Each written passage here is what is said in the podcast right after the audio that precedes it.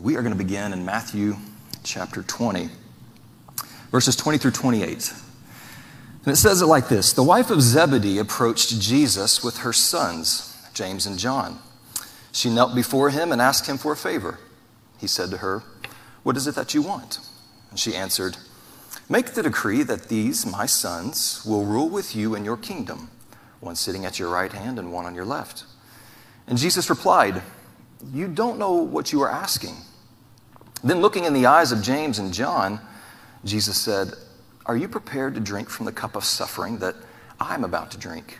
And are you able to endure the baptism into death that I'm about to endure? And they answered him, Yes, we are able. Verse 23 You will indeed drink the cup of my suffering and be immersed into my death, Jesus told them. But to be the ones who sit at the place of highest honor is not mine to decide. My Father is the one who chooses them and prepares them. The other ten disciples were listening to all of this, and a jealous anger arose among them and against the two brothers. Jesus, knowing their thoughts, called them to his side and said, Kings and those with great authority in this world will rule oppressively over their subjects, like tyrants. But this is not your calling. You will lead by a completely different model. The greatest one among you will live as the one who is called to serve others, because the greatest honor and authority is reserved for the one with the heart of a servant.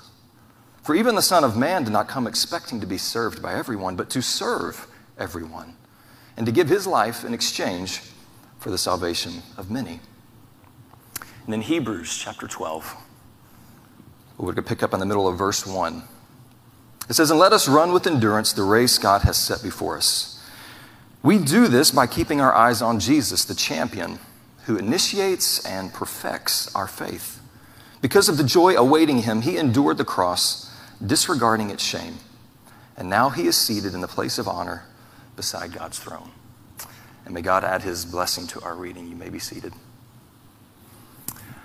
I want to talk to you today about Jesus, if that's okay. Uh, it was about 30 years ago that uh, I, as a six year old kid, received Jesus as my Lord and as my Savior, and it was my mom who prayed with me in that moment. And I remember that moment distinctly, still very vividly. And still today, I'm very much uh, on a journey of knowing Him, of following Him, becoming like Him through the ongoing work of the Holy Spirit within me. Uh, because Jesus is our perfect example in every way. From what He said to what He didn't say, to what He did, to what He did not do, He is our model.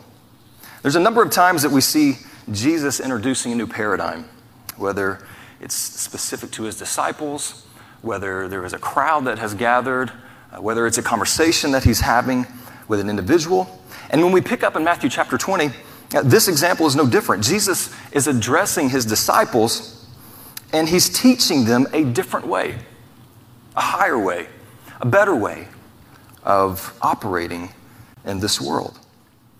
And as I was studying through this, a parallel that came to mind was that of King of the Mountain.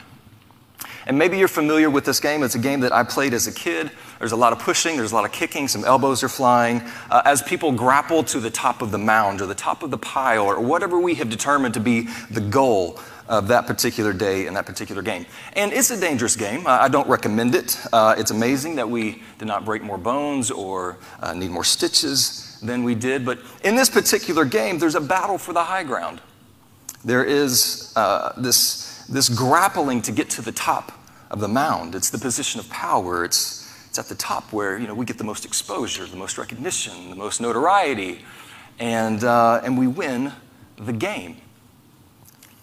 And I remember the days out on the playground, you know, when, when, when teams are being picked for whatever game it is that we may be playing. And our fear really didn't stem from not being picked first, but more so not being picked last. I mean, that was just, that was the worst.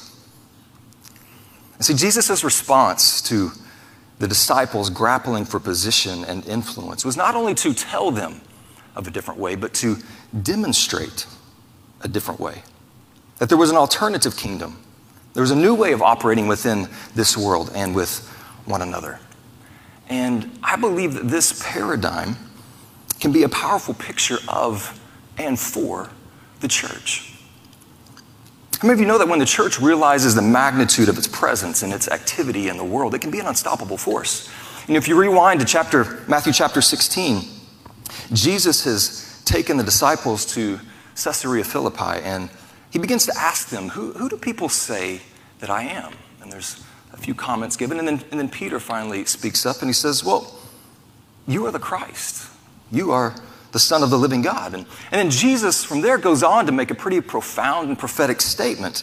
And he says that he would build his church and that nothing, including death, would stop him. And this cornerstone for this new entity called the church, this, this ecclesia, would be the truth that Jesus is the Christ the Son of God. And that this would be the, the harmony, if you will, that we as Christians all share. That Jesus is Lord, that He is God. And that would be the belief that unites us. And the truth of that moment extends to this moment, and it, isn't, it has not wavered one bit.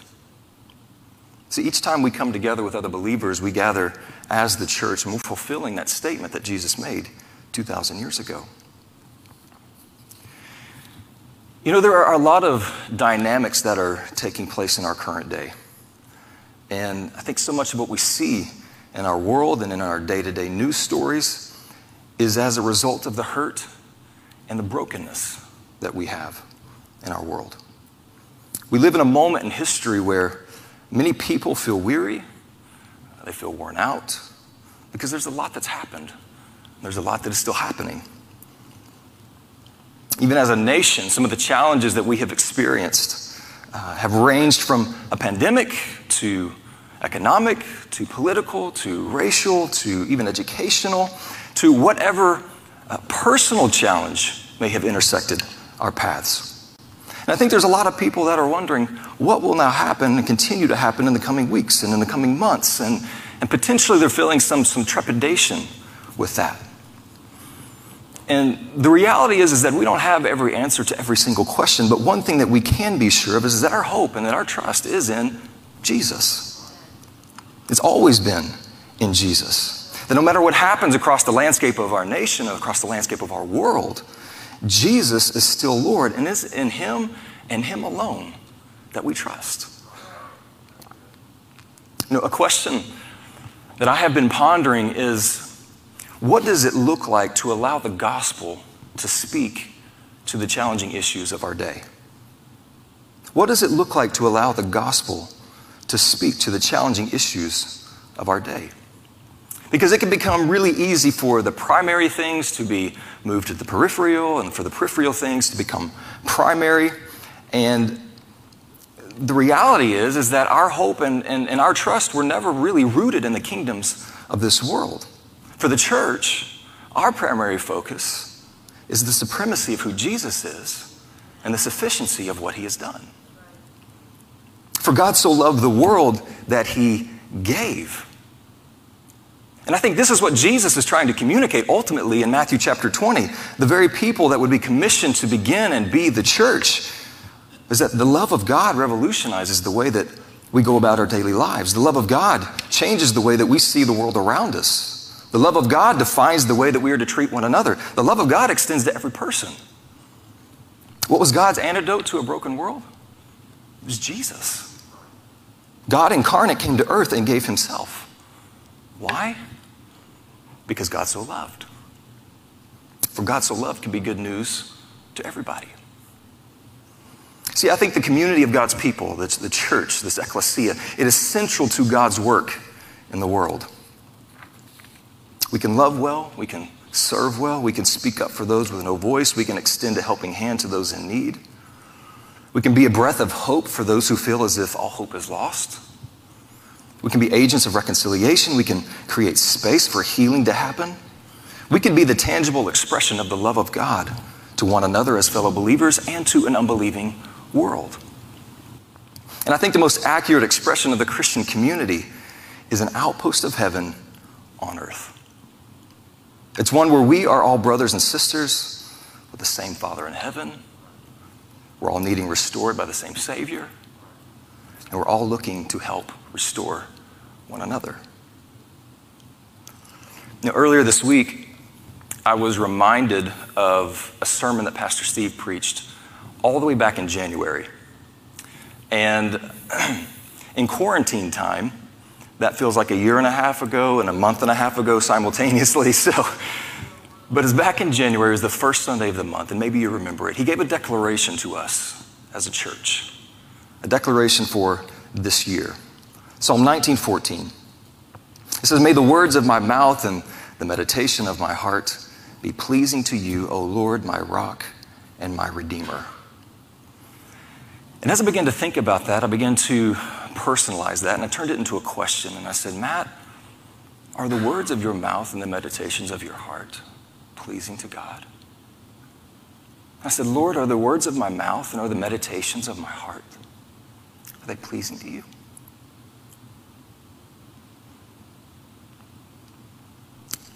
You see, I think the church is at a, a strategic intersection. We're at a strategic intersection where we could be postured to be change agents in our world, in our nation, in our respective communities. And my prayer has been Lord, what needs to change within me that I may be a proponent and a participant in your kingdom made manifest on this earth?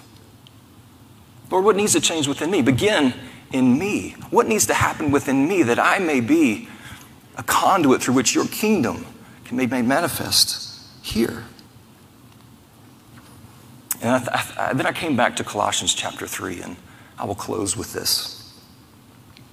Colossians is, is, a, is, a, is a great letter that Paul writes to the Colossian church. In the first couple of chapters, he's talking about the supremacy of Jesus, the sufficiency of Jesus. And as we get into chapter 3, he begins to exhort the Colossian church to, to mutual love and to mutual compassion.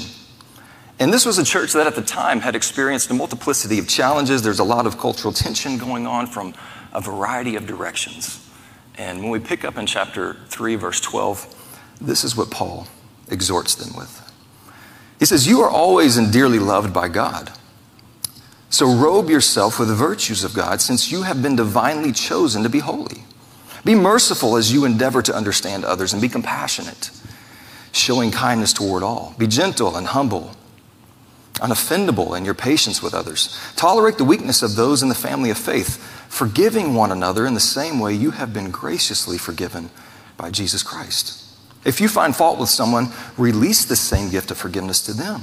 For love is supreme and must flow through each of these virtues. Love becomes the mark of true maturity. Let your heart be always guided by the peace of the anointed one who called you to peace as part of his one body. And always be thankful. Let the word of Christ live in you richly, flooding you with all wisdom. Apply the scriptures as you teach and instruct one another with the psalms and with festive praises and with prophetic songs given to you spontaneously by the Spirit. So sing to God with all your hearts. And let every activity of your lives, every word that comes from your lips, be drenched with the beauty of our Lord Jesus, the Anointed One. And bring your constant praise to God the Father because of what Christ has done for you.